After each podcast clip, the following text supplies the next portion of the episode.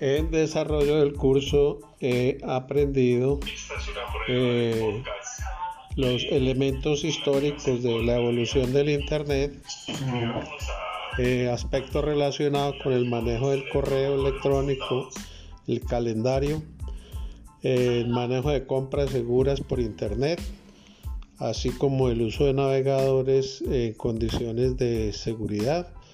y lo relacionado con gestión de redes sociales.